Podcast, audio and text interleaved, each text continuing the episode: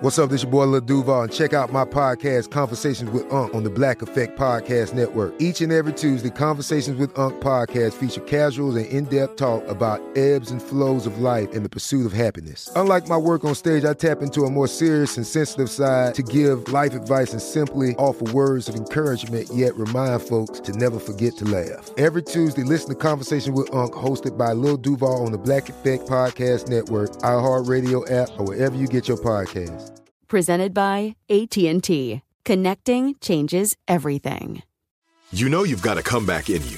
When you take the next step, you're going to make it count for your career, for your family, for your life. You can earn a degree you're proud of with Purdue Global. Purdue Global is backed by Purdue University, one of the nation's most respected and innovative public universities. This is your chance. This is your opportunity. This is your comeback. Purdue Global, Purdue's online university for working adults. Start your comeback today at purdueglobal.edu. When you buy Kroger brand products, you feel like you're winning. That's because they offer proven quality at lower than low prices. In fact, we guarantee that you and your family will love how Kroger brand products taste, or you get your money back. So next time you're shopping for the family, look for delicious Kroger brand products because they'll make you all feel like you're winning. Shop now, in store, or online. Kroger, fresh for everyone. Episode 62 How to Heal Your Relationship with Relationships. My name is Dan Mason. In 2012, I was overweight, getting divorced, battling depression, and feeling trapped in a career where I was successful but bored and unfulfilled. And it's actually the greatest gift I've ever been given. I used my pain as a springboard to discover my life's purpose. Now, I want to share the same tools and strategies which help transform my life with you so you can live Life Amplified. Dr. Harville Hendrix is the author of the incredible book, Getting the Love You Want. He says we are born in relationship, we're wounded in relationship, and we are healed in relationship. And frequent Life Amplified podcast guest, Mastin Kipp, who is also a best selling author, says all of life is relationship. When you heal your relationship to relationship, the universe opens. Now, I know that that might seem a little bit airy fairy, it might be confusing to you, but I promise you're going to leave this episode this week with so much clarity. Because if you're anything like I was, you probably sat around and asked yourself, why can some people speak up and get their needs met in relationships and in the office, while others collapse on themselves and feel like they're damned if they do and damned if they don't? You know, why are some people extroverts while other people are antisocial? Why are some people, quote unquote, clingy in romantic relationships and why do other people hold their partners at arm's length? Why can some people say no and set boundaries with their schedule while other people are running around like a chicken with their head cut off in a constant state of overwhelm and working themselves into the ground? Well, this week, by the end of the episode, my intention is that you leave with a better understanding of why you do some of the things you do and why other people in your life do some of the things they do. We're going to dive into all things attachment, but first I want to start out by giving a shout out to our listener of the week, which is Amy underscore symbol on Apple Podcasts. She left us a five star review. She says the Life Amplified podcast is honest, thoughtful, direct, and actionable. I find myself using the advice and the concepts and the insights stick with me for further reflection. I look forward to them each week. Well, Amy, I love you for listening. It means the world to me. Thank you so much for being here. And I think this week is going to be a game changer for you. By the way, I would love to shout you out if you've been a long-time listener to the podcast or maybe you just found us for the first time. There are three ways that you can connect with us. Number one, you can screenshot this podcast, upload it to Instagram or Twitter. Be sure to tag me at CSC Dan Mason and be sure to share some of the insights and the breakthroughs that made a difference for you. Number two, you can be like Amy and you can leave us those five star ratings and reviews on Apple Podcast, which really helps us with the algorithm and to get this content in front of more people. And number three, you can always join our private Facebook community, our Life Amplified Power Tribe. We have people from all over the globe. Just click the link in the show notes.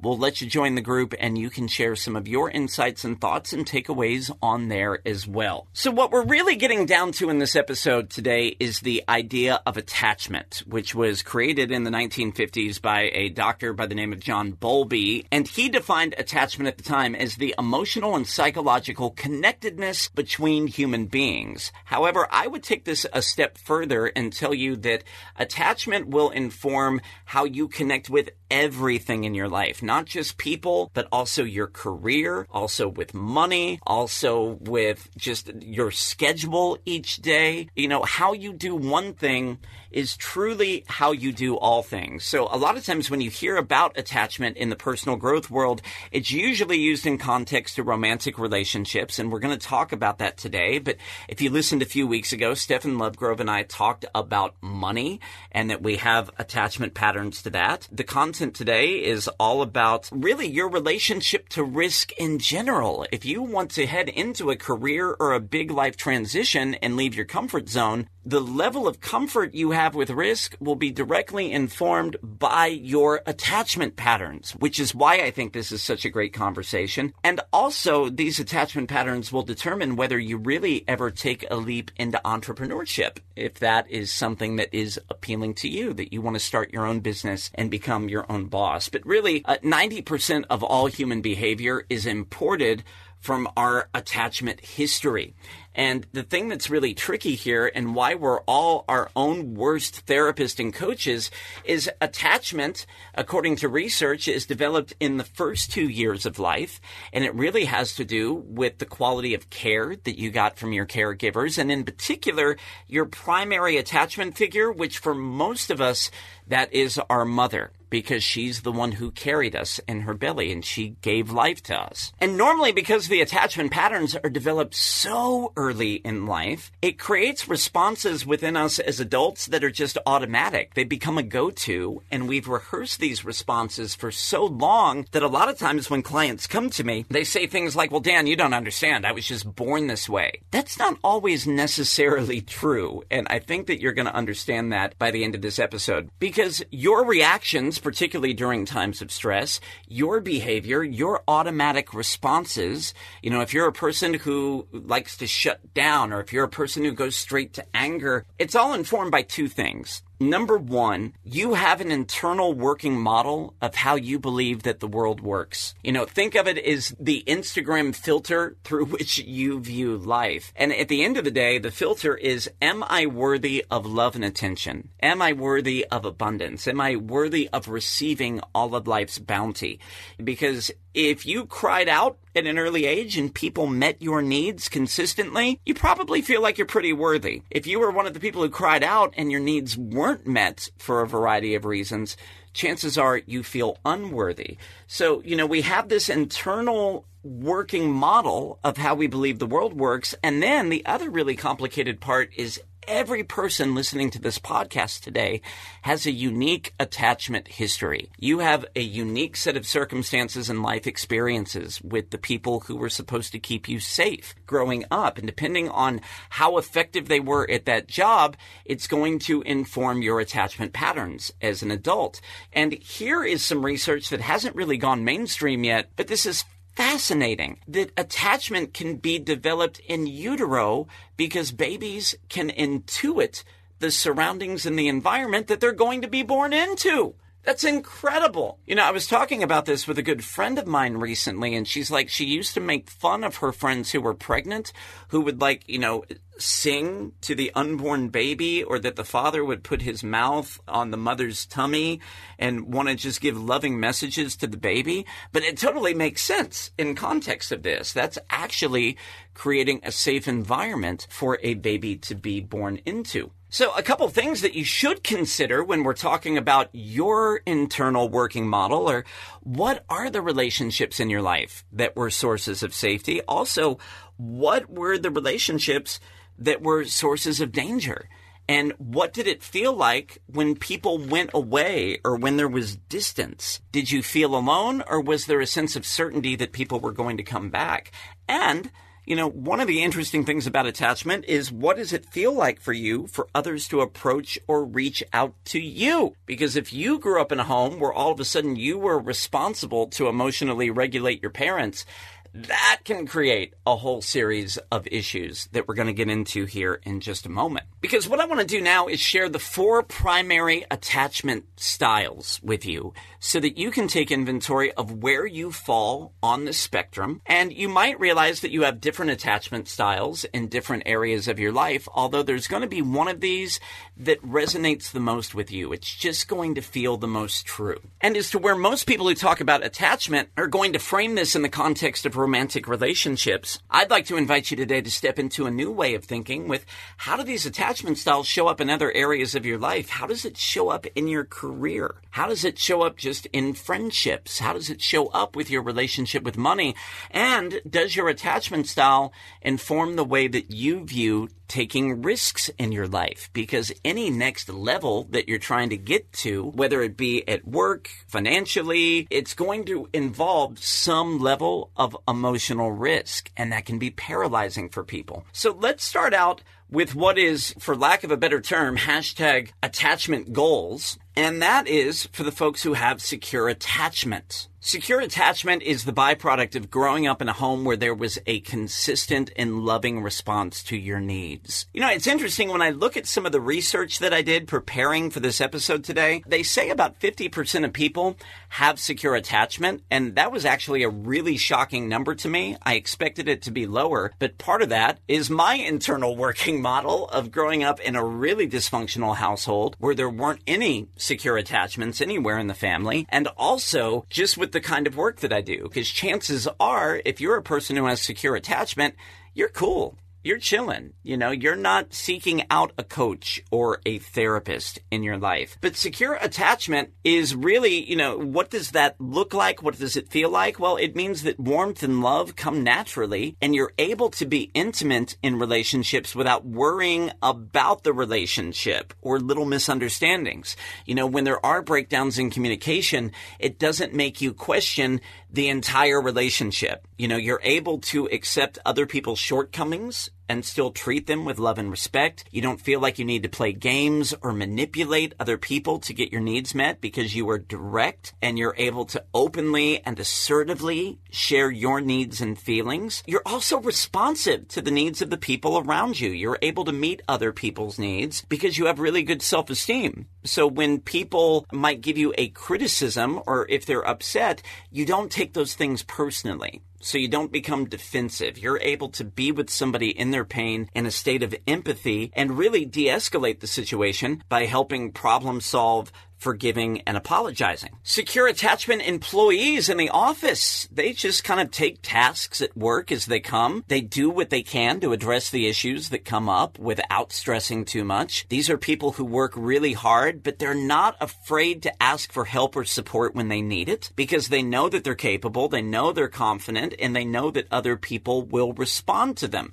They're also super ninjas at managing their time. They're able to prioritize tasks. They're able to set healthy boundaries and push back when necessary. Secure attachment bosses at work are able to solicit feedback and implement it without feeling personally attacked. They're genuinely interested and concerned about the well-being of their people. But if you are a person with secure attachment, you never feel like you have to betray yourself to please another person.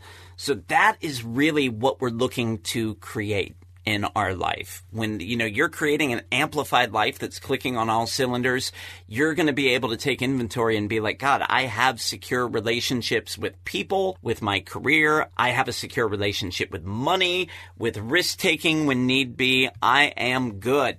Now, the next level down from that are the people who are anxious attachment. These are the people that are constantly like in that fight or flight mode. And it's because generally there was an inconsistent response to their needs growing up. Anxious attachment people are obsessed with relationships. It's a big driver in their life. And when relationships aren't going well, it's a huge cause of stress. These are people that want to be close. They're able to be intimate and open up. However, the problem for anxious attachment people is that in order to maintain a positive connection, they often will give up their needs to please and accommodate a partner. And then usually when they don't get their needs met, they become unhappy. They're very prone to taking things personally and putting a negative twist on situations to project undesirable outcomes. Sometimes an anxious attachment in relationships, you might try to manipulate people to get attention and reassurance, either by withdrawing or shutting down or acting out emotionally and having a huge outburst. You might just not return calls or try to provoke jealousy. Anxious attachment people, when it comes to work, have got huge time management struggles. The first is they tend to get easily distracted whenever they experience or perceive that they might be a threat you know, because they're always expecting negative outcomes, they tend to assume that that email that's coming in from a client must be a complaint. They tend to assume when they didn't get immediate feedback from a boss praising them for a job well done that it must be, oh my God, they're, they're out shopping my job. They're going to fire me soon. And the bigger issue that I see with a lot of my clients when they come to me with an anxious attachment pattern is there is a severe resistance to setting boundaries. In fact, saying no to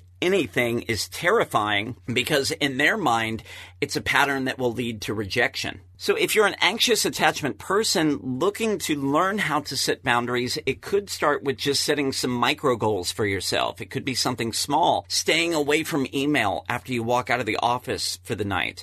It could just be have the courage to say, look, I can't do this tonight and just waiting to get that assignment done until the next day. The master lesson for people with anxious attachment is that it is safe to have the things I want. You know, a lot of times people with this attachment style, they feel like if they get the things they want, that it's going to hurt somebody else. If I'm too financially abundant, it's going to make my parents jealous or it'll make my siblings jealous if I'm doing better than they are. Anxious attachment people are overly focused on others. And now there are some blind spots that come out of this attachment style. If you're hearing me right now and starting to internalize and judge yourself, don't.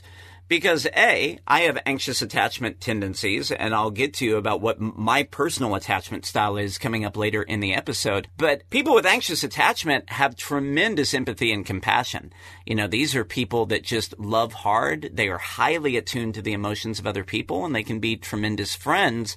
The problem is, is they just have to set boundaries and also prioritize their self-care and take care of their needs so they don't find themselves overwhelmed, exhausted, and resentful of what they're giving to other people. Because over a prolonged period of time, if you find yourself resentful and that you don't know how to be in relationship with somebody without losing yourself, you could go down the road of the third attachment style that we're going to talk about, and that is avoidant attachment. These are people who avoid closeness. If you are an avoidant, you value your independence and self-sufficiency at a premium in your life. In fact, that's more important to you than intimacy. You know, you can enjoy closeness, but to a limit. In relationships, this can be a tough thing because you're so self-sufficient and self-reliant that you aren't comfortable sharing your feelings. You know, they've done studies on this uh, with partners saying goodbye in an airport. The avoidant people didn't really display much uh, contact, anxiety, or sadness in contrast to some of the other patterns that we're talking about.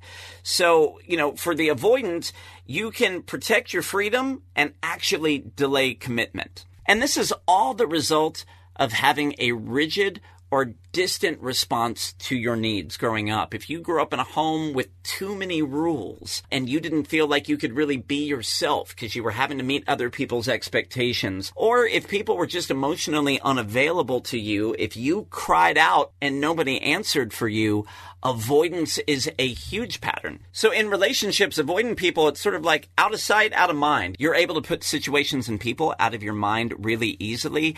And your biggest fear is that your partner is going to try to control you or limit your autonomy and freedom. How does the avoidant person function in the office? Well, typically, they believe that they're smart and everybody else is not quite on their level because of this need of autonomy, they are highly independent. They want to do the things they want to do and ignore what other people want, which can cause distress in corporate structures if you're answering to a boss. And it creates a lot of mistrust for you in the office. And the problem is when your superiors mistrust you, then they start to micromanage and monitor you more, which just makes you even more annoyed and makes you withdraw even more in the office. You know, it's interesting for me when I think back on my corporate career, particularly at my last job, I was sold on the job being told that I was going to have tremendous independence and that I would have a lot of creative autonomy in our product and that I would be really free to manage things. And once I got into the company, I realized it was actually the most linear top down structure ever, which really made me avoidant. I started to withdraw at work. So struggles for an avoidant attachment person in the office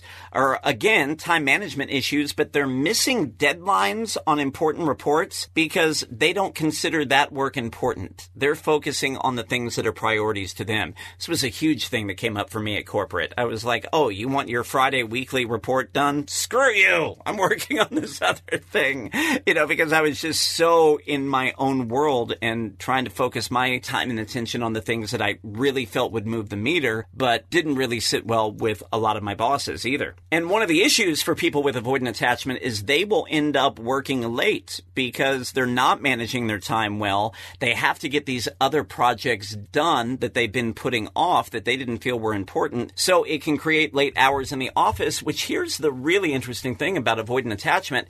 Sometimes that workaholism and working late hours in the office can also be a way to meet the avoidant need in a romantic relationship of not being smothered and losing your independence when you come home. So these are very deep seated patterns of behavior. I see these a lot with my clients. If you grew up as a child who was uh, having to be in sports to please a parent and life became about you do schoolwork and you practice your sport and that's it, these are people who very much develop avoidant attachment. Avoidant attachment is also a very typical response and attachment style if you grew up in a home with addiction or an addict parent, because so often you had to be the responsible one as a child. You were having to clean up the mess or be the parent to your parent or you were having to take care of siblings. So it does lead to a high state of avoidance that you don't know how to be in proximity to people without losing yourself in the process. So avoidant attachment will show up as a result of that. So once again, there are hidden blessings in every attachment style. For the person who's avoidant, you are highly independent. You are a self-starter. You feel safe just starting a project on your own and kind of chilling and doing your own thing. You don't need a lot of help from other people, but that also becomes the curse because you don't allow help, particularly for avoidant people who start entrepreneurships. You know, this was a big struggle that I documented last year for me was allowing myself to build a team and be supported. And right now I have an assistant, Ashley, who's awesome and she's crushing it and she makes my life so much easier and she is able to fix problems I didn't even know I had in the structure and organization of my business. But that was really hard for me to invite in because on some level with my avoidant pattern, it was like, God, if I let people get too close, they'll either abandon me or let me down. So I've got to wall myself off here in my Dan Mason Fortress of Solitude. so, you know, like I said, your independence, your self sufficiency is a blessing, but it can be a curse if it goes unchecked. And it certainly keeps you from building the deeper, more intimate relationships that you really crave, but you don't necessarily feel safe to have. Now, you might be listening going, well, Dan, you said that you identify with anxious attachment, but you also identify with avoidant attachment. So what gives? And that brings us to the fourth and final attachment style today. And this is only really a thing with about 5 to 10% of the population, and it's called disorganized attachment. Disorganized people are part anxious, they're part avoidant. And this is usually the result of growing up in a home where there was a lot of chaos. If you came home every day and you weren't sure who mom or dad would be at any given time, if your primary attachment figure was a source of love, but also a source of fear because they would become unhinged, that there were times that they would lash out, it becomes very confusing for the disorganized attachment person because on some level they believe love is pain. So when I tell you that I identify with those other two attachment styles, it's because I actually test is disorganized attachment in my own life, it, it, leaning slightly more toward anxious. So disorganized attachment people in many instances are the classic come here, go away. That's kind of their mantra. Come here, I need you. Go away. No, you're too much. But wait, come here, I need you again. And disorganized attachment at work and in the office is most usually what happens when people come to me and they tell me that they're stuck. They have the fear of people with anxious attachment without the confidence that they can actually take charge of their life, course correct, and make things right. Disorganized attachment people feel the fear when they see the email coming in and they anticipate a bad response, but because they're also avoidant, they never actually open the email. you know, they just sort of live in the state of panic and worry about what it's going to be inside, but it creates this paralyzing dread every day in the office. So if you're disorganized at work, a lot of times you don't trust yourself, but you don't also trust the system. And that just leads to almost learned helplessness because at some point you're like, I don't even know if this is worth it. Why am I even trying? So if you're somebody who spends a huge amount of time in perpetual overwhelm because you fear everything and feel so little power in your life to do anything about it, it's definitely a clue that you might be disorganized especially if you just try to escape and not feel anything. You know, disorganized attachment people might be the ones more getting lost in social media, watching cat videos on YouTube, screwing around on their cell phone, or just sitting there thinking about what excuse that they're going to give that their work isn't done. And if you're looking for a strategy to get out of that, the first thing that you have to do is you have to find a way to self-soothe and to calm your fear response. So whether that be meditation, journaling, positive self-talk, you know, finding a mentor, a therapist, a coach, you've got to find some way to self-soothe while also still taking action to get the work done. So you've got to get into daily goal setting, not just, you know, New Year's resolutions, but each day deciding what the three most important tasks are that are going to drive you forward. And then maybe just, you know, working 15 to 20 minutes a day on a project that you've been avoiding for weeks. So we've given you the four primary attachment styles. Secure attachment, anxious attachment, avoidant, and disorganized. If you're a secure attachment person, you're like, wow, Dan, this is fascinating information. I'm so glad you shared this. If you're an anxious attachment person, you're freaking out right now, going, oh my God, this means I'm not enough. I'm a disaster. Oh God, I'm never going to find love. What if people never love me? And if you're avoidant attachment, you're listening to the info that I'm giving you this week and going, well, I'm never going to be able to turn this around. Why even bother? I'm just going to shut down down, go eat some ice cream, and watch Netflix tonight, Dan. But I want to be clear that I don't want you to shame yourself over this content right now. There's nothing here that you need to judge or beat yourself up over. Attachment patterns, everybody has an attachment style. Number two, as we discussed earlier, there are gifts in the attachment style, even for disorganized attachment, by the way, because you're so used to chaos growing up in your home, you're actually the most likely people to take a risk. Disorganized attachment people end up being the best entrepreneurs, at least initially, because they don't let the fear of failure or rejection hold them back. So there are gifts in every single attachment style as well as blind spots. And it's all something that is fixable. You can move towards secure attachment with the right mentorship, with the right help. There are three ways that you can do that. Number one, you got to create a different narrative about your life. And that often includes really allowing yourself to feel the full pain of your past. That's a tough one. If you're somebody who's an avoidant, you've been disassociated and disconnected from pain from so many years. But as you're able to allow yourself to feel the emotions, you can start to heal them because we want to identify with something bigger than just the incidents that happened to you or what mom and dad did or did not do. There is a statute of limitations on every parent's behavior growing up as a child. And at some point, we have to take responsibility, not for what happened to us, because many of the times, you know, the, the things that happened to you as a child, none of that was your fault, but we have to take responsibility to relate to it differently. So many people are able to take the pain in their life and then use that to help serve and heal other people who are still struggling. That is something you could do if you so desire, but we want to get you out of the victim loop and just get you into a place of taking accountability for your life moving forward. Number two, a great way to heal your attachment style is to choose a partner who has a healthier attachment style. You know, this is how we can create a new model for how relationships can work. You know, a lot of my clients who come to me uh, have told me that their only secure attachment that they have in their life is with me because they can show up, they can talk openly about their life, what they're experiencing, and there's never any judgment. I can meet them there with a place of empathy.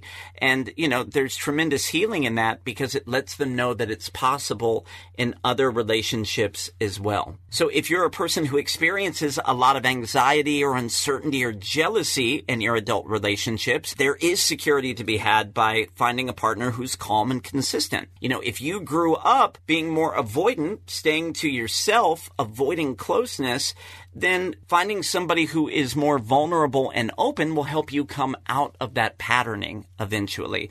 You know, I think relationships, romantic relationships are some of the best containers to heal our attachment. And then the third step is get help from somebody who is qualified to take you through this process and do a deep dive with you on your attachment. So find a trauma informed therapist, uh, somebody who specializes in attachment.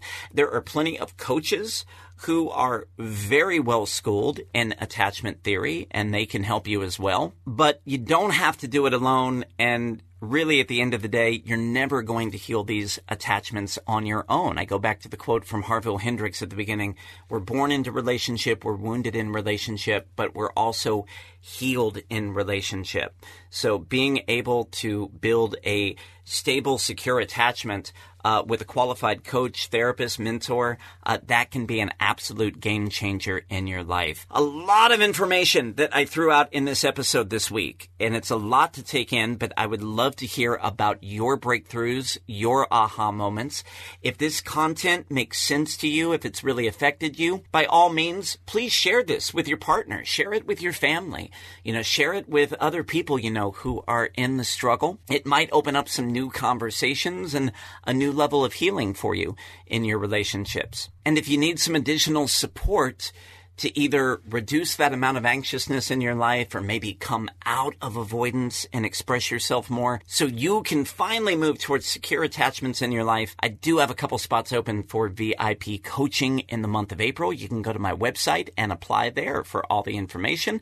CreativeSoulCoaching.net. Don't forget, you can always reach out to me on Instagram or Twitter at CSC Dan Mason. And you can always join our private Facebook group, the Life Amplified Power Tribe. You can get the link to that right now in the show notes. I love you so much for listening. Thank you for spending a few minutes with me this week. And don't forget, it's time to turn down the volume on your negativity and turn up the volume on your purpose so you can live life amplified. I'll talk to you next week. There's no distance too far for the perfect trip. Hi, checking in for. Or the perfect table. Hey, where are you? Coming! And when you get access to Resy Priority Notify with your Amex Platinum card. Hey, this looks amazing! I'm so glad you made it. And travel benefits at fine hotels and resorts booked through Amex Travel.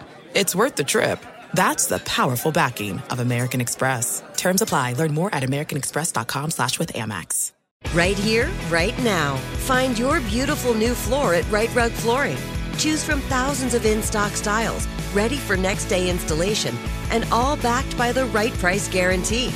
Visit riterug.com. That's R I T E R U G.com today to schedule a free in home estimate or to find a location near you. 24 month financing is available with approved credit. For 90 years, we've been right here, right now. Rite Rug Flooring. This is Malcolm Gladwell from Revisionist History. eBay Motors is here for the ride. With some elbow grease, fresh installs, and a whole lot of love, you transformed 100,000 miles and a body full of rust into a drive that's all your own. Brake kits, LED headlights, whatever you need, eBay Motors has it. And with eBay Guaranteed Fit, it's guaranteed to fit your ride the first time, every time, or your money back. Plus, at these prices, you're burning rubber, not cash. Keep your ride or die alive at ebaymotors.com. Eligible items only, exclusions apply.